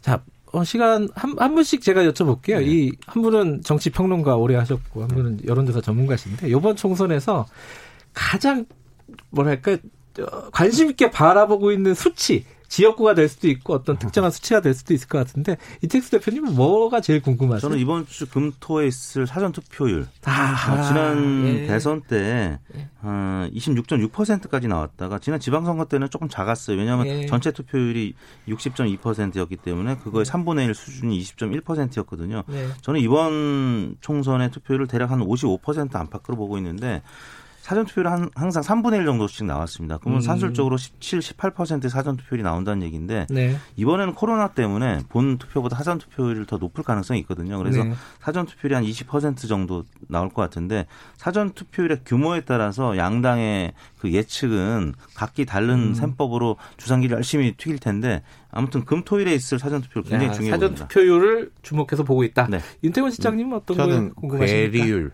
괴리율은 그 또 뭐예요? 여론조사하고 실제 결과. 그러니까 지난번 것 때문에 이제 그 네. 반성과 성찰하에서 안심번호라는 이런 제도가 나온 거거든요. 그러니까 이번에도 맞다면 이대로 가면 되는 거고 만약에 네. 떨어진다면은 이택 대표님 계시지만 은 네. 업계하고 이제 정치권하고 다 머리를 맞대가지고 음. 새로운 뭔가 또 만들어야 되겠죠. 어떤 괴리율은 어떻게 뭐 예상하세요? 그 조사 방법은 늘 진화해 왔습니다. 예전에 네. 우편 조사하다가 이제 전화 조사가 네. 가고 있는데 뭐 모바일 조사로 이제 가야 되겠죠. 이 터치 방식에. 음. 근데 아직까지는 전화 조사가 유효했기 때문에 알고 있는데 뭐 지역구 중에 말씀이죠. 제일 관심 가는 지역구는 어디 있어요? 윤태곤 실장님? 저는 아무래도 광진 동작인 것 같아요. 광진 여기가? 이렇게 넘어서면은 전반적으로 음. 이렇다 저렇다라는 바로미터가 될 수 있는 곳이니까. 이택수 대표님 지역구 중에 관심 있는 데 있으십니까? 혹시 전 종로. 알겠습니다. 이 여론조사를 이렇게 본격적으로 얘기하는 건 오늘이 마지막일 것 같습니다. 네. 자, 두 분 감사합니다. 네, 감사합니다. 리얼, 리얼미터 이택수 대표님 그리고 의제와 전략그룹 더모아의 윤태곤 실장님 두 분 고생하셨습니다. 4월 6일 월요일 KBS 일라디오 김경래 최강에서 오늘 여기까지 하겠습니다. 오늘 문자 콩으로 어, 보내주신 아, 참여해주신 분들 중 10분을 뽑아서요. 어, 김경래 최강기사 홈페이지 방송 내용에 공지해 드리겠습니다. 아, 제가 시간을 잘못 봤네요. 56분에 끝나는 줄 알았더니 57분에 끝난다고 합니다. 자, 어, 자, 잠깐만. 이 지역, 지역구 하나만 더 말씀해 주세요. 시간, 시간이 부, 어, 부족합니다. 이택스 대표님. 저는 뭐, 그 여러 지역구들이 있지만, 네, 네. 그, 어, 인천 연수를 아까 소점까지 똑같다 그랬었잖아요. 음. 이. 제 지역구예요 아, 그러시군요. 이제 지금 보수 진영은 이제 단일화가 많이들 되고 있어요. 네. 그만큼 절박하다는 얘기인데 그런데 네. 지금 정의당 후보들하고 민주당 후보들의 단일화 이 여부가 굉장히 중요한데 가장 상징성 있는 지역구가 아닐까 싶습니다. 저는 부산 진갑. 부산 진갑은 거꾸로 음. 보수 단일화가 안 된 곳이에요. 그 네. 정근 후보라고 무소속 후보 물론 뭐 일주일 남았으니까 모르겠습니다만은 네. 아직 버티고 있고 김영춘 후보하고 서병수 후보, 네. 지명도 높고 중량감 높은 두 사람이 탁 맞붙은 곳. 여기도 이 결과에 따라서 아 PK는 이렇구나. 라는 걸 보여줄 수 있는 거죠. 알겠습니다. 두 분 1분 동안 AS 해주셔서 감사합니다. 네. 자, 내일 아침 7시 20분 다시 돌아옵니다.